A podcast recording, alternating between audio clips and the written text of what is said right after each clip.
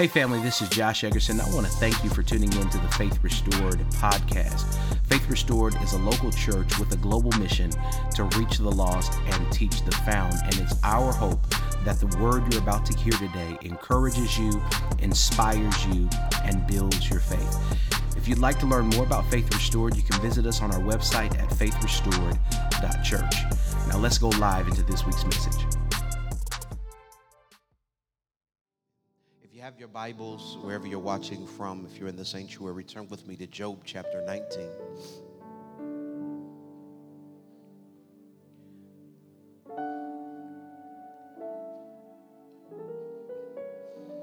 Job chapter 19.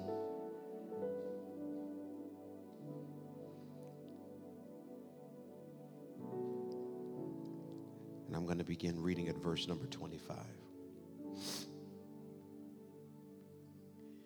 Hear the word of the Lord. It says, As for me, I know that my Redeemer lives, and at last he will take his stand on the earth. And even after my skin is destroyed, yet from my flesh I shall see God. As for me, I know that my Redeemer lives and at the last he will take his stand on the earth.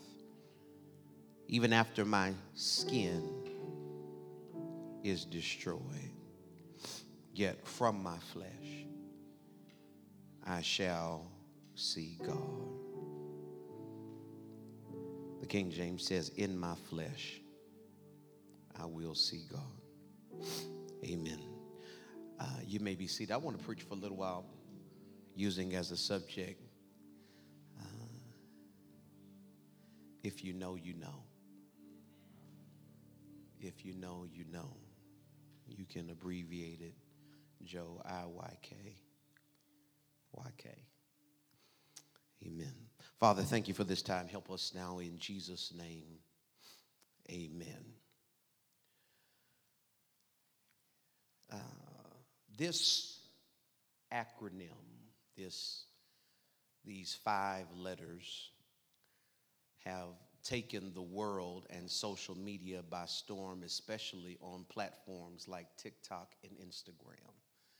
It has become a hashtag that allows us to share our collective experiences without mentioning all the details. We can post a picture of grandma's banana pudding, and if you know, you just know. You can post a picture of grits with butter and salt and pepper and a little bit of cheese. And if you know, you know. You can post a picture of Uncle Joe's barbecue sandals. And if you know, you know that ain't nobody gonna tear that grill up like Uncle Joe while he's wearing those sandals. It is a way for us to celebrate our collective joy and our collective sorrow without mentioning all of the deranged and mangled details that might go into that experience. Because if you know, you know. Uh, and what's understood don't need to be explained. There are just some things in life that we know, some things that we understand, some collective knowledge that we've all gained through our experience. And we don't have to talk about it. As a matter of fact, that doesn't just work for good things, it works for bad things. Sometimes life is so crazy and out of control, I don't want to mention all the details of everything I'm going through. And so I can just post a picture of Karen holding the phone. And if you know, you know. I can post a picture of uh, lights flashing behind me when I'm holding a sandwich and not a gun or a weapon of destruction. And if you know what it's like to be black in America, you just know. Or I can put up a picture of one a Caucasian female who was missing for just a little bit of time and got international news coverage, and then post countless hundreds of pictures of women of color and African American men who have gone missing and yet have had no news coverage. And I don't even got to ask the question because if you know, you know. There are just some things that we know, some things that we know. And one of the things that I found out that most of us can come to agreement and consensus on is that 2020 and 2021 uh, have been the redheaded stepchildren of the 2000s because we thought that 2020 uh, was going to be over with the advent of this vaccine, and it seems like 2020 has spilt into uh, 2021. And you know, like um, regular twins, regular brothers and sisters, you can separate them, put them apart. If they're causing issues together, you can separate them, right? But I found out that 2020 and 2021 are like conjoined twins. They, you, you can't separate them. All of the problems of 2020 have flown into 2021. And in order for me to get help in 2021, I got to address 2020. And I thought I ended 2020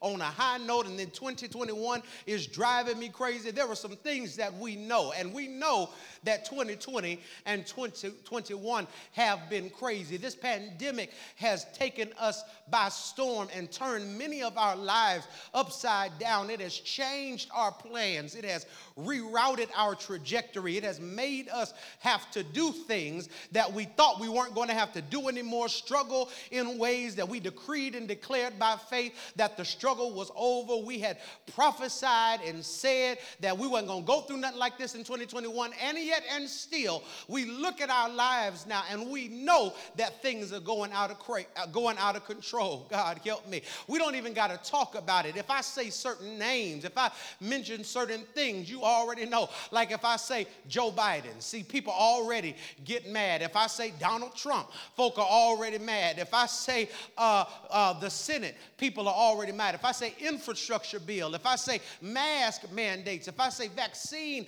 availability, if I talk about quarantine, everybody knows something about it that is negative, and the world is going out of control, and we know it to be true.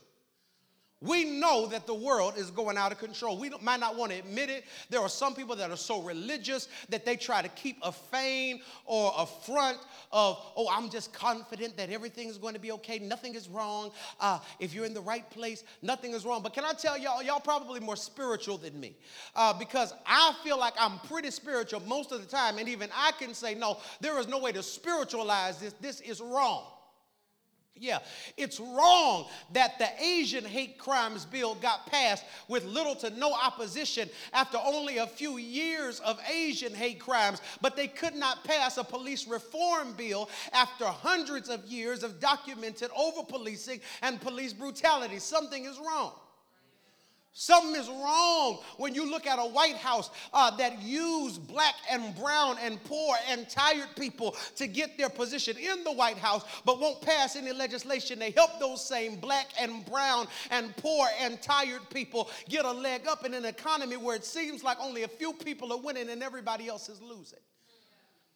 Not to mention these same politicians that claim to be for the least, the lost, and the left out make more money than all of the people that they claim to represent. Something is wrong. The world is crazy. But not just the world is crazy, the church has gone crazy.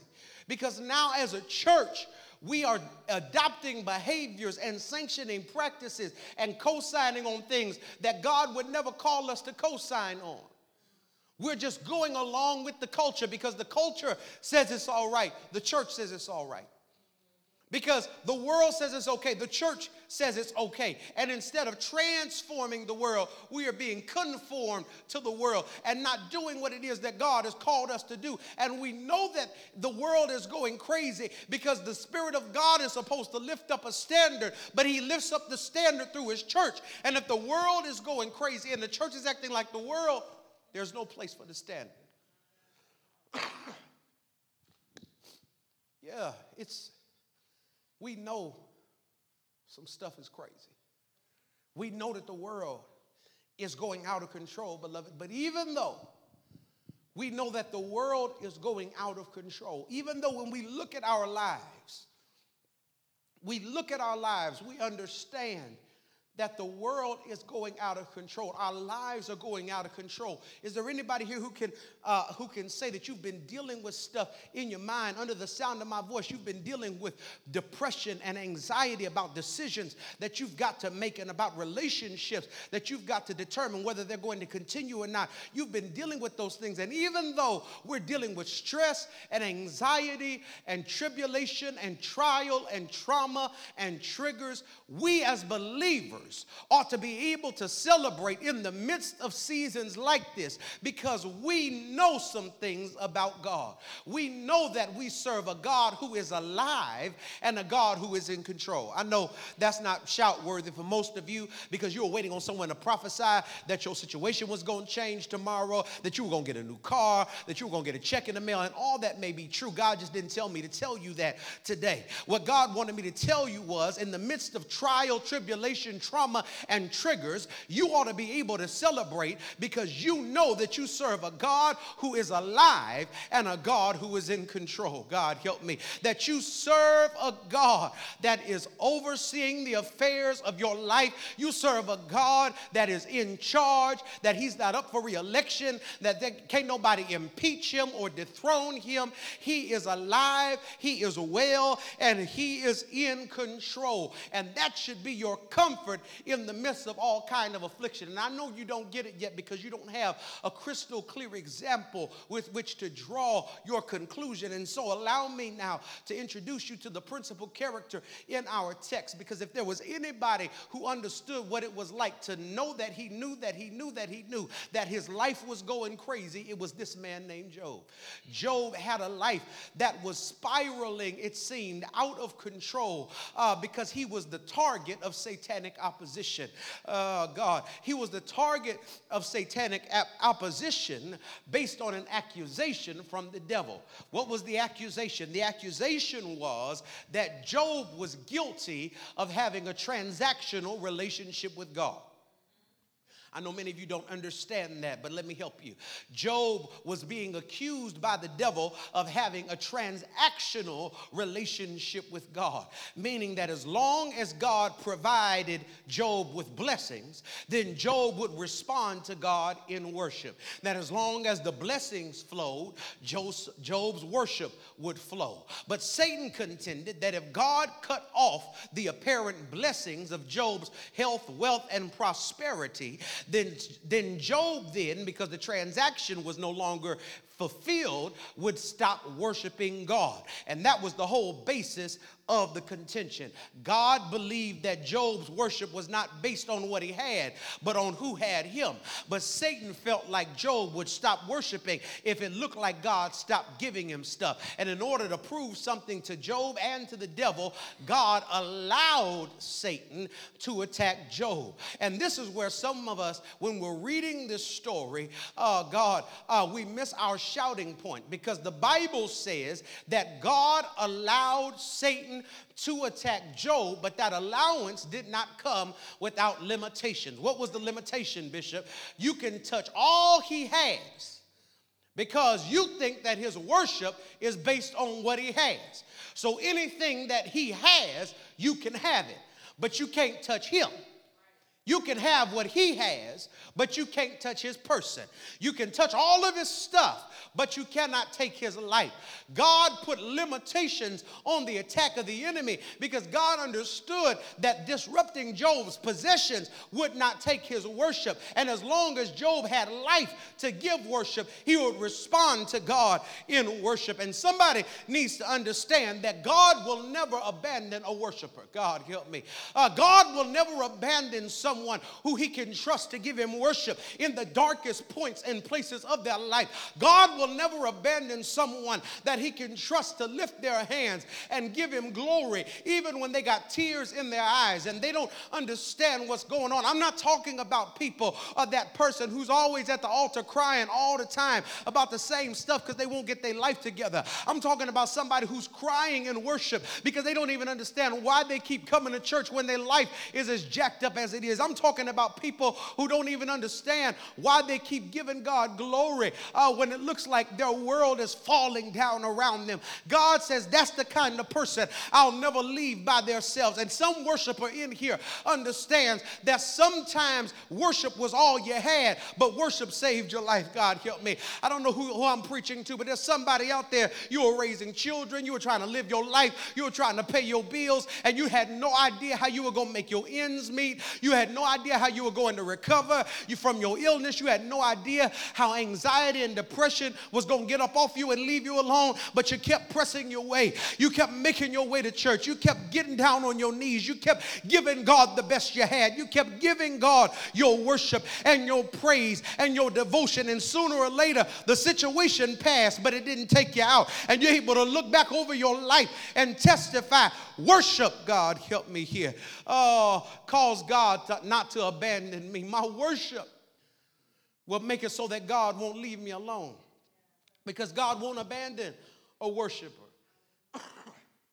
but check this out Satan is so focused on derailing Job's worship that he destroys everything he has. Yeah. he destroys everything that he has. He takes his financial wealth, kills his children, attacks his physical health, causes friction in his marriage. Because he's trying to disrupt Job's worship. Uh, but but, but here, here is the thing. Although Job's worship is what got him in trouble, unlike most of us, Job understood that even though his worship is what got him in trouble, he also understood that his worship was the only thing that could get him out of trouble. See, many of us, when we worship and being a worshiper gets us in trouble, we want to abandon worship, and that's a trick of the enemy. Because the enemy understands that although worship makes you a target, worship also covers you from being attacked when you are a target. God help me. And some of us need to understand, like Job said, look, my worship might have made the devil pick me, but it's also going to cause the Lord to keep me. My worship may have been the reason that the devil wanted to attack me in the first place, but it's also going to be the reason why God brings me out of this situation and he saves me from this situation with a mighty hand. Yeah, so Job does not sacrifice his worship.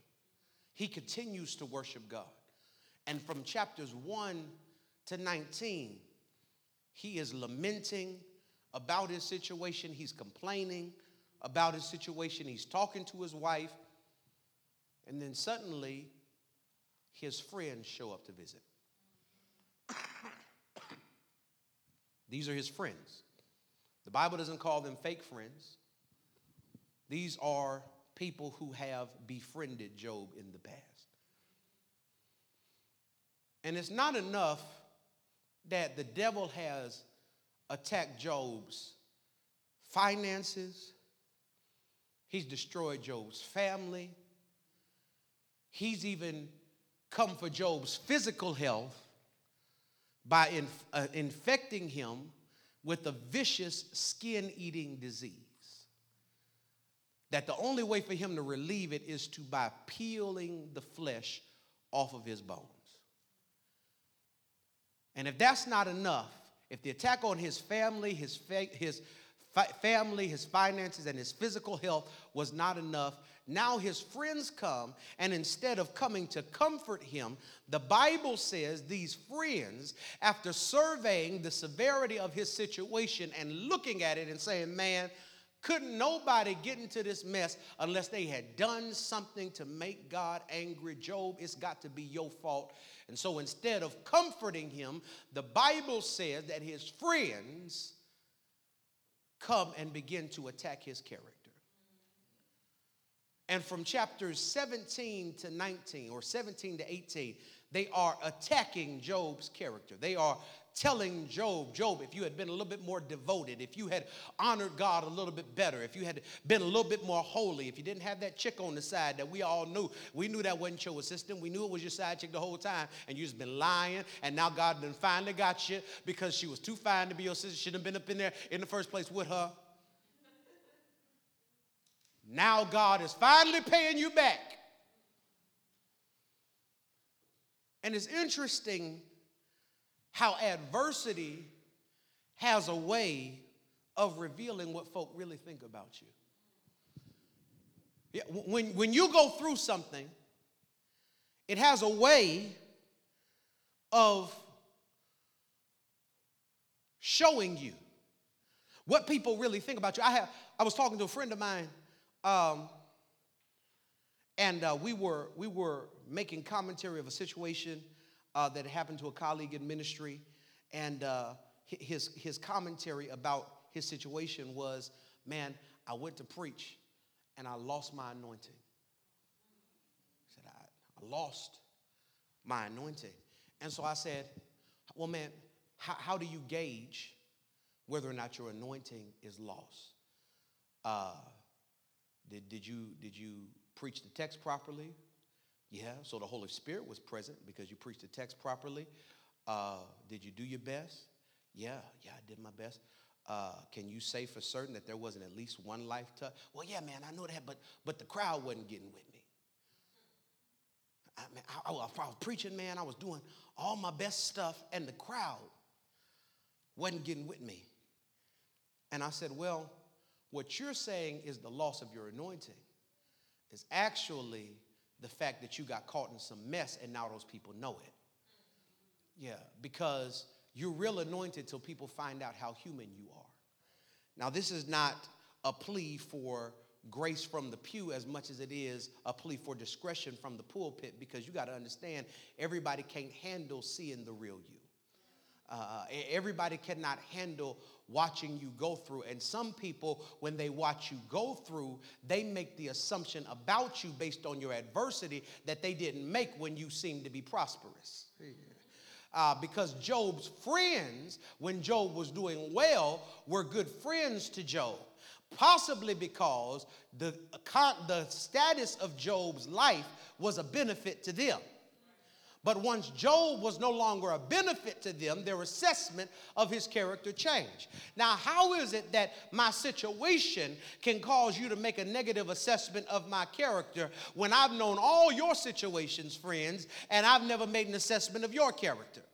But adversity has a way of revealing the position that you hold in folks' lives. When adversity comes and you no longer seem like you're the person that they should be beside, it no longer seems like the Lord is with you. It seems like things are falling apart. It seems like uh, God is through with you. And because people don't read their Bible and understand that he who has promised is faithful to perform it, they, they don't understand that it might look bad, but God is is still working on your behalf, they make an assessment of you in your crisis that says God is no longer with her, God has left him behind, God has abandoned them, and you can see who these people are once you're really going through. This is why we have to thank God for adversity. This is why we have to thank God for bad seasons and for seasons of trial because God is going to keep you in the trial. You're going to survive it. What you have to focus on is what you're able to learn in the midst of the trial. Do you hear what I'm saying? God says, I'm going to use the fire of this trial to reveal that some of these people who were befriending you were just befriending you because it was convenient to befriend you. But when it looks like it's not going to work, they will abandon ship. Yeah, and the reason why you don't get upset with people for abandoning ship is because God will cause people to leave you and to turn on you at the moment where it will mean the most to you, so you learn from it, but it will damage you the least. Yeah, you, you missed that. Let me help you. He'll allow people to walk away from you in moments where it hurts the worst. but it damages you the least. God, uh, how can I explain this to you in a way that you can understand? Uh, I had a heart attack. I've had actually four. Uh, heart attacks hurt, but heart attacks don't hurt worse than open heart surgery. I've had two. But whereas heart attacks hurt less, they harm you more. Open heart surgery hurts more, has a longer recovery time, but it actually damages you less. Do you hear what I'm saying? God will put you in situations that will allow you to hurt more so that you remember it. Okay, it was not the heart attack that made me decide I needed to lose weight. It was the scar um, down my chest and the pain of recovery that made me say, I might be able to live through a heart attack, but I don't ever want to go through that again. And then I got a little bit lax. I said, okay, things are back to normal. I can start tripping again. And then I was laying in bed and my defibrillator went off. Shocked me right back to life. That hurt, but it didn't damage me. But the pain taught me that this thing ain't to be played with. See, God will allow things in your life to happen to you that will hurt you deeply. But when you look back over the totality of your life, you'll see that it really didn't damage you all that much. That's why I prophesied to you at the beginning of this season that you wouldn't lose anything that you needed for the next level. that what God put in you to get you to that next level is still there.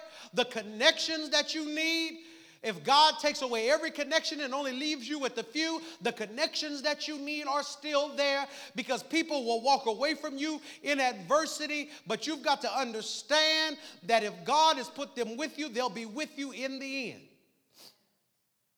Yeah, that, that's what John said about the early church. Said they started out with us, but they were not of us, for had they been of us, they no doubt would have remained with us but they went out from us so that it might be manifest what? That they were never really of us.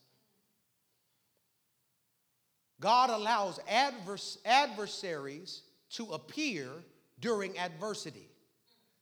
Do you hear what I'm saying? If you thought I was a liar and a cheat, you didn't just start thinking that. How do I know that? Because most Christians don't embrace healthy conflict resolution. Matthew 18. And so what happens is you have uh, an idea in your mind about a person, you have an offense that that person has supposedly caused you, and rather than dealing with that person and getting the offense out in the air and determining, okay, yes, it happened and I'm sorry, no, it didn't happen, it was a misunderstanding, you sit on it and marinate on it, and then in the midst of adversity, you use that as an opportunity to air that frustration that you've already fleshed out with you yourself and nobody else. And you got to be careful of conclusions that you come to in the counsel of your own mind. Because you're not a good counselor for yourself. I know most of us specialize in talking to ourselves and we talk ourselves off the ledge and we think we are our own therapist and we have long drives in the car talking to ourselves and telling ourselves what we're going to do next. And no, no, no, no, baby, you can't ther- ther- ther- you can't be your own therapist. I did that on purpose. You can't be your own therapist. You, you can't talk to yourself. And adversity brings out adversaries. People who thought they were with you or you thought they were with you. And then in the midst of adversity, when you need them, they're not there. Uh, the Bible says that a friend loves at all times and a brother is born for adversity. Yeah, that if you're really my friend, you're going to love me when it matters, and if you're my brother, you'll be there in the day, in the day of adversity. Yeah, his, his friends attacked his character. They said, Job, this got to be your fault. We knew the whole time, you know. It's funny what folk knew the whole time but never said nothing about. Yeah. you was up in there. I knew the whole time that they was doing, but you ain't saying nothing. You, you, you know, huh? I could have fixed that for them a long time ago had they asked me. But we got to ask you for you to do something helpful, right? Yeah. His friends turned on him. And they became what the Bible calls miserable comforters. Because instead of doing what they were supposed to do, they then began to malign him, and Satan then uses them as extra tools of torment in Job's situation. Because nothing bothers a man of integrity more when he's beating himself up to have someone else come on top of him and beat him up for what he's already feeling bad about. Job, if he's any kind of a real man, is already blaming himself. And then other people come and blame him. He's already done his introspection. But then other people are coming and piling accusations on top of him and he and they don't know his life. But the thing about Job that blesses me is in spite of all of this, Job does not respond to their attacks on his character. Because Job understands something that we don't. You'll never be able to change the opinion of a person who made you the villain in their version of your story. Yeah. Yeah. yeah. You'll never be able to convince somebody who's made you the villain in their version of your story. Hear what I said. It's their version of your story because they don't know your story. They haven't taken the opportunity to find out the, the, the things that caused you to do what it is that you're doing. They haven't taken the time to figure out uh, what made you react the way you reacted. They just saw your reaction and characterized your reaction based on their misconception of your actions. And so now they've made you the villain. But when a person has already made up their mind about who you are with secondhand information and does not even talk to you before they render their assessment of you, that's not a person you convince. And so many of us get in pointless arguments, pointless debates on Facebook, Instagram. We get in comment wars with folk who have already made up in their mind that they're not going to like us, they're not going to respect us, they already have an opinion of us, and that opinion is not going to be changed. And too many of us are wasting our time and our energy soiling ourselves, rolling around in the mud with people who can't be converted to see who you really are because they've already decided that you're wrong and they're right. And a part of resting in God is surrendering your right to defend yourself when your life is falling apart around you and it looks like it's your fault. That, that's part of resting in God, right? When you lose that job, or when the money runs out, or when it doesn't look like it's working out, or when the marriage that you said God sent is on the rocks, and it looks like it's your fault. And you could put up a status to explain to people hey, I don't care if that marriage is on its last leg or its last bowl of Cheerios. Leave that married person alone. You can put that up there if you want to. Leave my man alone. Leave my woman alone. You can do all that. We still together. Yes, he live on the other side of town, but don't worry about that right now. Like you can do all of that stuff. Trying to get people to see, or you can just chill. Because people have already made their assessment of your life anyway, especially if you live all over social media in the first place. If you live on the web, they've already made a, uh, an opinion of what your life is. And you can't convince them in what, uh, 280 characters now, however many characters you got, you can't convince them. A picture ain't gonna convince them. If you say you're having a bad day with your loved one one day and then you post a picture of y'all out at the parking lot, the next day they're going to say you're fronting, you cannot convince people who have committed to misunderstanding you. I want to help a leader or an entrepreneur or a pastor who might be watching. You can't convert people who have made up their mind to be offended by you. If somebody's going to be offended, they're just going to be offended. Offendable people will be offended by every situation. Ask me how I know. Because when you're living under the spirit of offense, every action is interpreted by the spirit of offense. You can't accept compliments because you think they're being funny. You can't deal with criticism because you think they're being funny. You can't say it's a good day because something bad might happen. You can't say it's a bad day because, why well, everybody always asking me if I'm having a bad day. I might look like I have an attitude, but I don't have no attitude. Yeah. Because when you live under the spirit of offense, there is nothing that you can do to mitigate feeling offended. And there is nothing that you can do as a person to not offend them. The best thing that you can do is live your life the way God has called you to live your life. Live in obedience to God. And yes, that obedience to God may cause friction in some relationships. It might end other relationships. It might cause people to walk away from you. It might cause them to say that you're disagreeable and you don't understand. But at the end of the day, you have to decide, like Job, I'm going to let God handle it. And that's really what Job is saying. Job says, Look, uh, I'm not going to defend myself from you in the midst of your accusations. I'm going to believe what I know about God to be true. Job responds to his calamity, and by doing so, teaches us to respond to our calamity with faith in God. And the question that we have to ask ourselves is how do we respond to our calamity? How, how do we respond to our problems? How do we respond to our situations? How do we respond when it looks like life is spiraling out of control? Do you cuss out your kids because you're frustrated that you don't know how you're going to feed them? Are you snapping at your spouse because you're frustrated about how you're going to pay bills and you don't know how, how you're going to be able to make it? Or, or are you neglecting the house of God because everything else seems to be going out of control and Sunday is the only day that you got that you can woo-sigh and pull it together?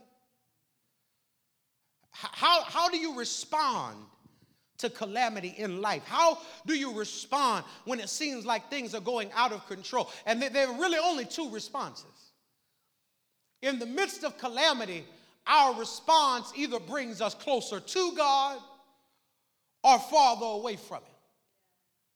There's no neutrality in spirituality. Either you're going forward or you're going backward. We, we use the word stagnant, but there is no stagnation when it comes to spiritual development. Either you're becoming more like God or Christ, or you're becoming more like the world. There is no middle ground.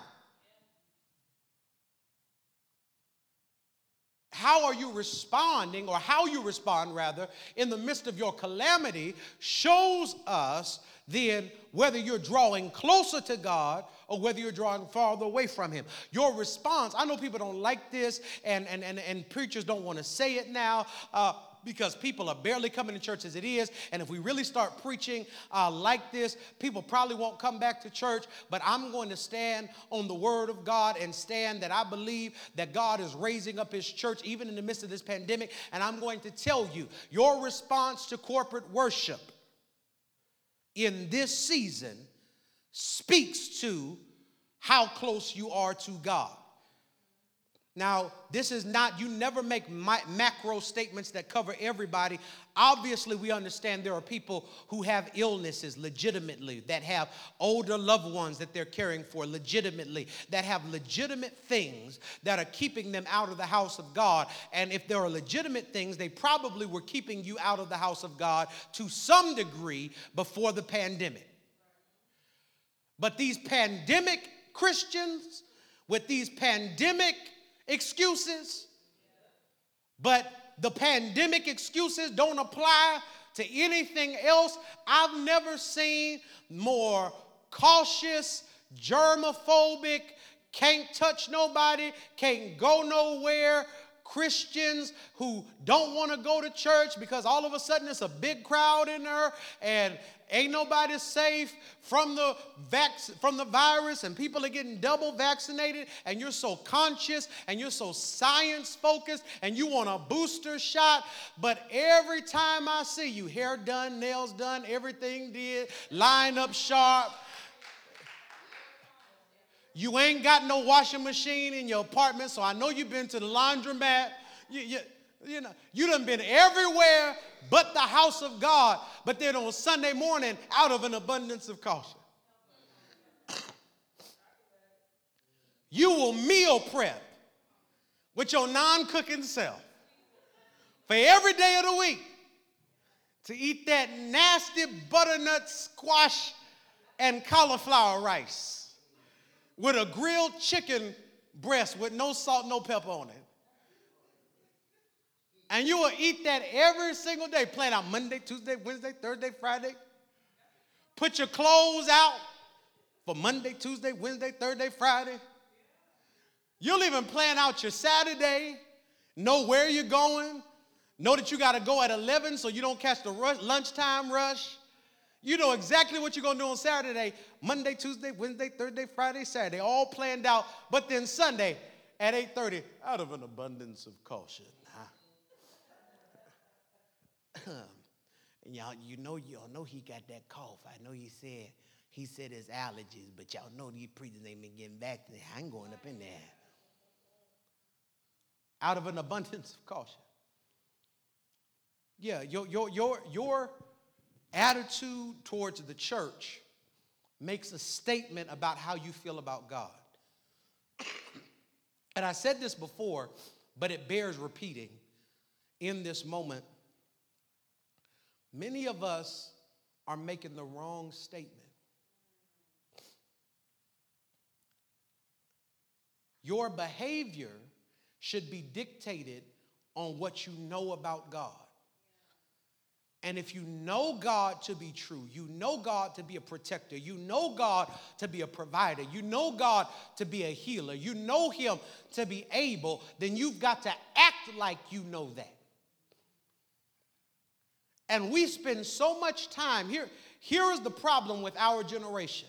And it didn't start with us, it started with generations before us with little microaggressions, little micro transgressions against the word of God. But now we have a generation that is so focused on trying to disprove that God said what he said rather than just doing what God said. The, the energy we'll devote to trying to argue out of obeying God's commandments as opposed to just relying on the Holy Spirit to just do what God said. And see, this is the reason why I believe this generation is destined for a way harsher level of judgment than previous generations. Because it is only this generation that tries to take wrong and call it right so that they can be in compliance with the God they've created in their own mind. Yeah. The previous generation, let me, let me, let me pull the cover off of it for you. A lot of these men and women of God that have gone home to be with God, that, that, that have died and we memorialize them, they suffered with and dealt with the same issues that this generation deals with. They just didn't have social media to put all their business out there all the time. But the difference between them and us is they still called their sin sin rather than trying to manipulate and corrupt the text to make their lifestyle about something other than rebellion against God. So they say stuff like, love is love. And if I can be committed faithfully to one person for 50 years, even though they're the same gender as me, isn't that just as good as me being, uh, isn't, that, isn't that better than me being heterosexual and married and unfaithful for 50 years? And the devil is a liar. No, both are wrong. Neither is right with God. God will judge both of you. But the difference between a sinner and a, a saint and a sinner is a saint is able to acknowledge their shortcomings as sin and ask God to forgive them. And the reason why our generation is in trouble is because we're acting like we don't have anything to be forgiven for. See, we used to come to church. God help me, I feel the Holy Ghost now. We used to come to church out of an obligation to tell God, thank you. But when you have a spirit of entitlement, God help me, you don't feel like you got to tell anybody thank you for anything. You don't even feel like you owe an old woman that you walk in front of to get into the same store and excuse me. When your mother know you know your mother and father raised you to respect your elders. We have a generation that their parents allowed them to talk back to them, tell them when they were going to get up for school, tell them when they were going to bed, and tell them whether or not they were going to church. And now you wonder why can't nobody else tell them anything?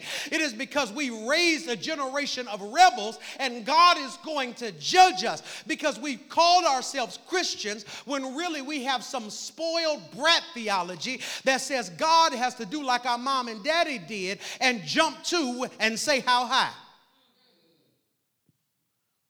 This, this is the problem with this crisis. Christians don't know how to be faithful in suffering because they've never been made to suffer. You've always had a choice. You know why my kids are not picky eaters? Because for the majority of their life, we've been broken, they just ain't know it. And because we were broke, they ain't have no choice on what they was gonna eat. Choice was, we've never even now that things are a little bit better, we've never been like, hey, you want this or you want this. This is what we're having for dinner. If you don't want this, then eat it anyway. Because I'm not going to get the people called on me because you're going to school talking about you hungry. You might not be happy, but you're going to be full. Do you hear what I'm saying? And by giving people options, here's the thing leaders, pastors, I want to help you. When you give people input, input before they're mature enough to handle having input, that creates entitlement. And then when you create entitlement in people who are not mature, when they don't get what they feel like they're entitled to, they want to abandon the whole process rather than maturing and playing their role. And here's the thing with church people felt like they were doing us a favor by showing up because we've created such a consumer focused church. Our marketing is so consumer focused, our websites are so commu- uh, consumer focused. We, we've even tricked people into believing that the church is a social service organization, like it's our job to pay people rent when they need their rent paid, like it's our job to give out groceries. No, that is the Christian's job. That is your job, personally. You.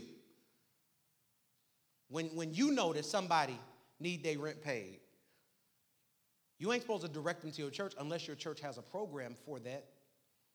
You're supposed to help them. The Bible says, don't withhold good when it is within your power to give it. That word your in the Greek is singular, meaning that it is talking to a specific person as opposed to it speaking pragmatically to the entire epistle. It's talking to the individual. Never withhold good when it is within your power to give it. But the church ain't supposed to do that. The church can do it. The church can collect resources for distribution to make it easier for people to get resources. The church, if it has a building, can make itself a hub for social programs, but that's not the job of the church. The job of the church is to teach you about Jesus so that you can be equipped to live like Jesus in a world that hates Jesus but needs Jesus so that they don't go to hell. That's the job of the church to teach you how to be Jesus out there.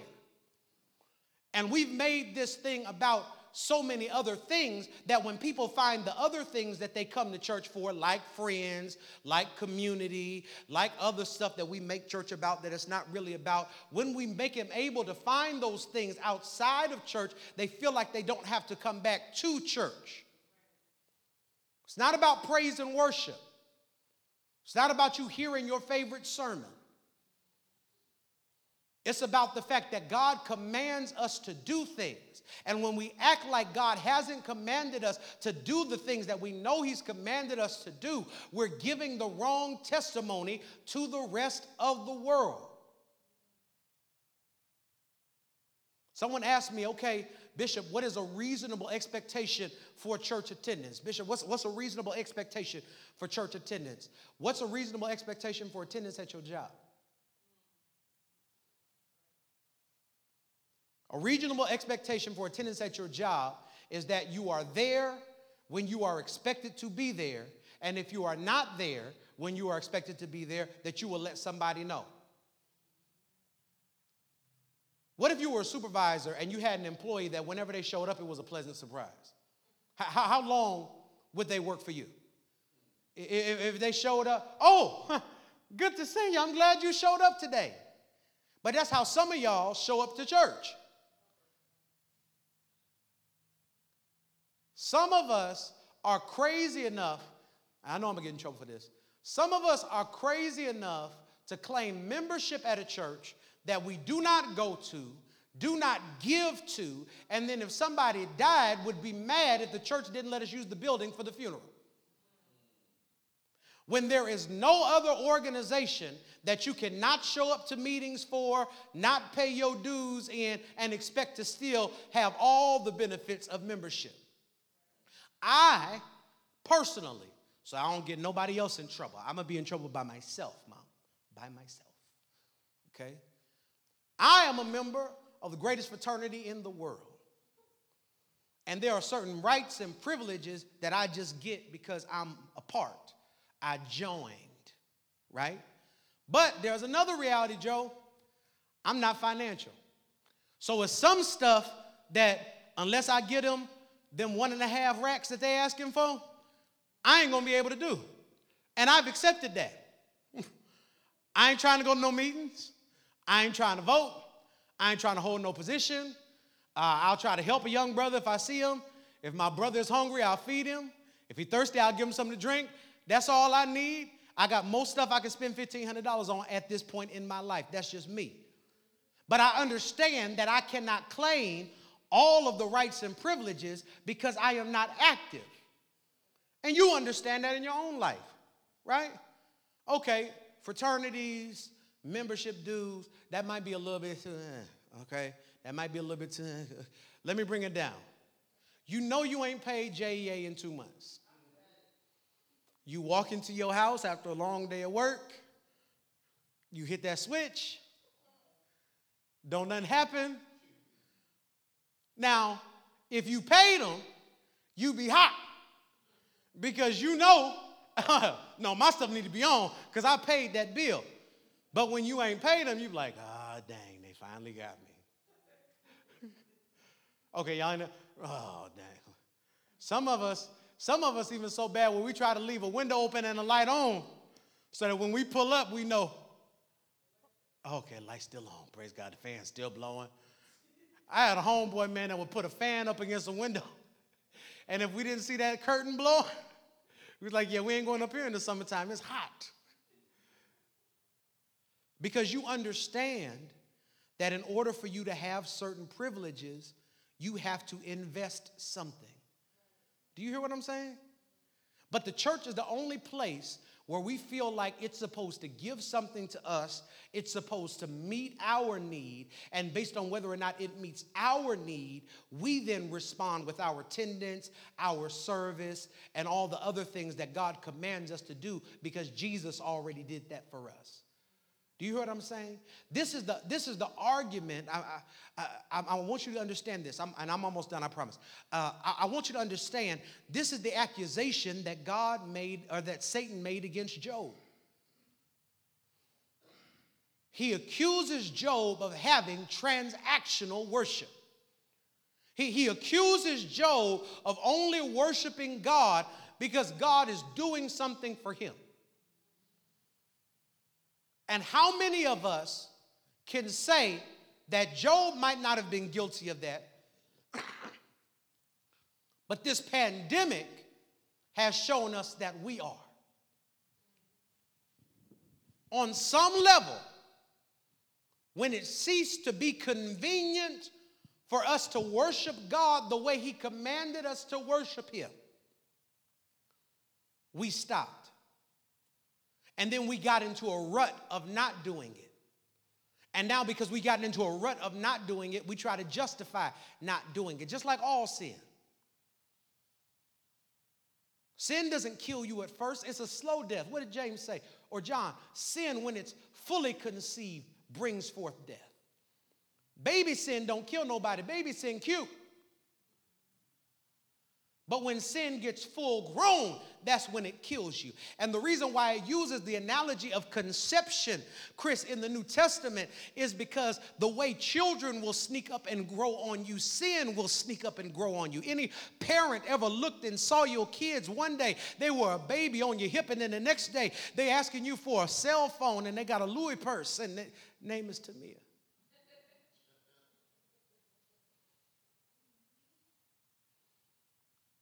Sin will surprise you with how fast it grows. You start abandoning God in small ways. Then, next thing you know, your life is spiraling out of control. You're then abusing things that you didn't used to abuse, and you're making decisions that you once didn't make, and you feel like you're more free because sin always makes you feel like you're free. Because sin is like an invisible fence. You can run around inside of it as long as you want, but it's going to be some pain if you ever try to escape. And that's where some of us are right now. We have a transactional relationship with God. Because God let 2020 happen and all of this stuff is going on. We've decided that we're not going to worship God the way we used to worship God. We're going to lay in our bed, turn some church on live. But God says, I need people who are not going to worship me transactionally. People who are going to respond to their calamity with a confession of faith. All right? Job responds to his calamity with a confession of faith. And his confession comes not from him denying his situation, but from a revelation of who God is. Verse 25 says, As for me, I know my Redeemer lives. He was like, I know all this stuff is happening in the world. As a matter of fact, Job says in verses 23 and 24, he's actually making the argument. He's saying, Man, I wish somebody would write down the story of my life, is essentially what he's saying.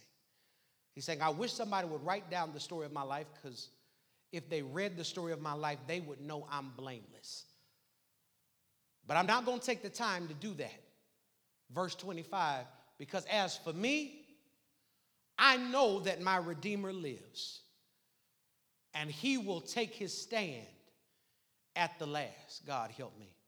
He says, My Redeemer lives. Job says, I'm able to survive this circumstance because I know some things about my God. What do I know about my God? Really quickly, and then I'm in my seat. He says, number one, the first thing Job says he knows about God is God is alive. Everybody say, God is alive.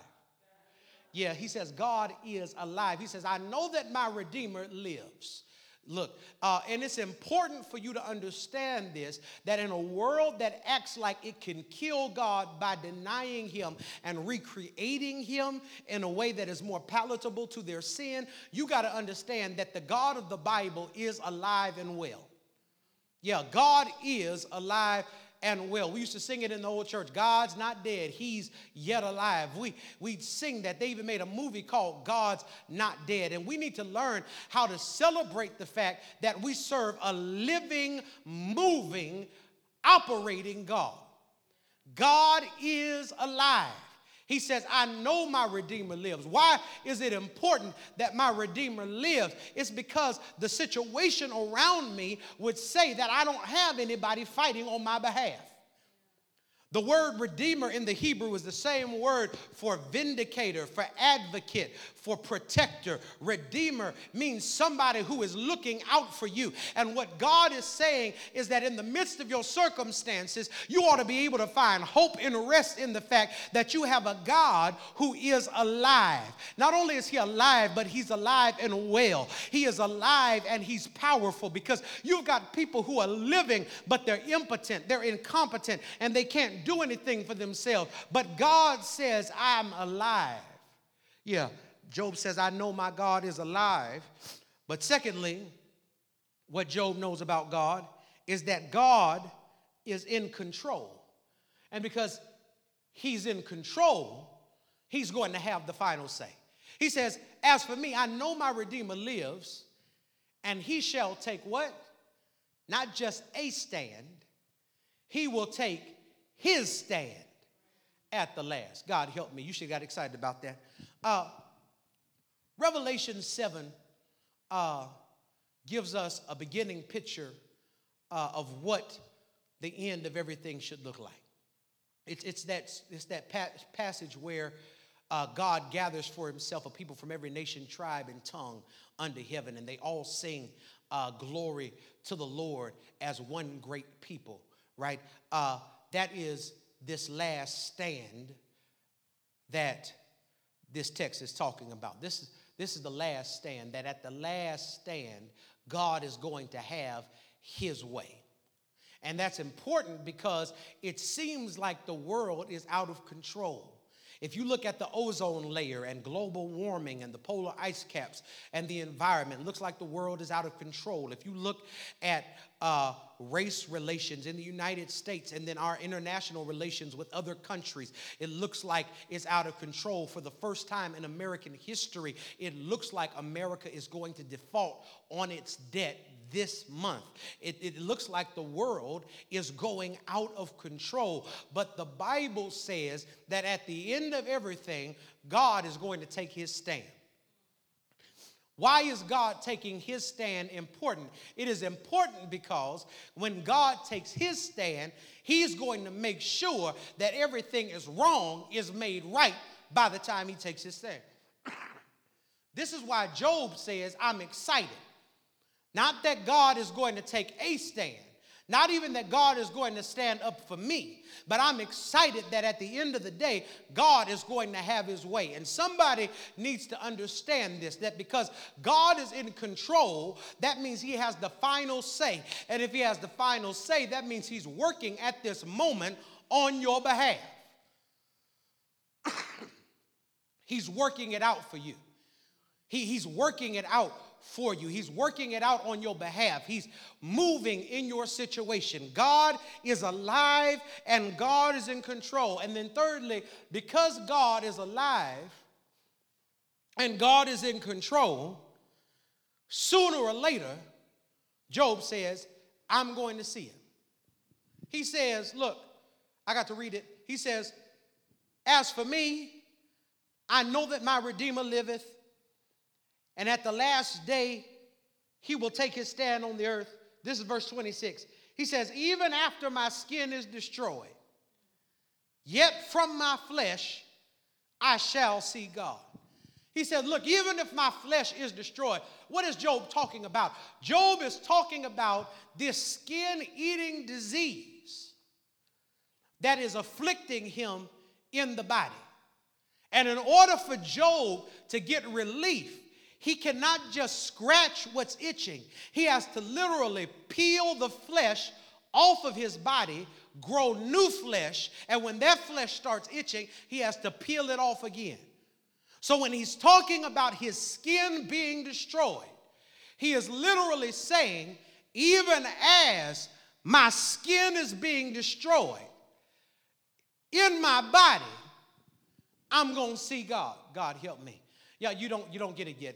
Job says, even though my body is hurting and my skin is being destroyed, God is going to show up in my situation. And I'm going to see him before it's all said and done because it makes no it's no good to me if God is alive and God is in control and I never get to see him move on my behalf. But the blessing of this situation and the blessing of this knowledge is that God is alive, God is in control, and He's not going to allow your situation to destroy you before you see Him operate on your behalf. God says, I am moving in your life. And I know it doesn't look like it, I know it does not feel like it. I know when we look at everything that is going on in the world, it seems like God has abandoned us, but the hope of the believer is simply this God is alive and he's moving. And you got to be able to look at your situation like Job looked at his situation and say, I know my Redeemer lives. I, I know my Redeemer lives. I know it does not look good. It does not feel good. It seems like a mess. But the beauty of my life and my story is that I know that my Redeemer lives. And because he lives, the songwriter said, I can face tomorrow. Because he lives, all my fear is gone. Because I know who holds the future, and life is worth the living just because He lives. And every now and then, we ought to be able to get excited about the fact that we serve a God who is alive and in control. We may live in a world that is full of trial, full of trauma, full of tribulation, things that trigger us, things that make our souls ache, make our tear eyes well up with tears every night. But if you belong to God, the believer ought to be able to find hope and rest in the knowledge that you have a living God and that living God is in control. So, in the midst of situations that seem dark and dismal, like you're not going to be able to overcome them, you ought to be able to encourage yourself with the knowledge I know my Redeemer lives. I know He's living, He's ever living to make intercession for me. He is speaking to God on my behalf, He is fighting the devil for me. And because He's on my side, I know that no weapon formed against me will be able to prosper. I know He's going to open up the windows of heaven and pour me out a blessing I won't have room enough to receive. Because my Redeemer lives, because He lived through the cross, I can live through this affliction You've got to place your faith in God and know that because God is on your side, you're going to make it. You're going to make it. That's, that's Job's testimony. Job declared this in Job chapter 19. God didn't turn his situation until chapter 42. And so for the next 13 chapters, or 23 chapters, excuse me, Job is confessing that he knows his Redeemer lives. May not confess it audibly through the text, but he's holding on to this confession. And this confession is what gets him, in my estimation, to chapter 42. Because it's interesting that in verse 26, he says he's going to see God. In chapter 42, when it's over, he tells God, I had heard of you by the hearing of the ear, but now my eyes have seen you for myself. If you hold on, you'll see God. Jesus said it this way in Matthew chapter 5. He said, Blessed are the pure in heart, for they shall see God. The word pure in heart doesn't mean perfect, it just means undivided. That means if your loyalties are undivided, if you have an unwavering focus on God, then the reward for a pure heart is that you'll see God. It means two things. It means ultimately when you die, you'll see God in heaven. But it also means that while you're walking on the earth, you'll be able to see God moving in the everyday affairs of your life. You'll be able to look at your life and say, I see God in that. You'll be able to look at your job and things that happen in your relationships You'll be able to open up your online banking and be like, oh, I see God in God says you're going to see him. Stand to your feet.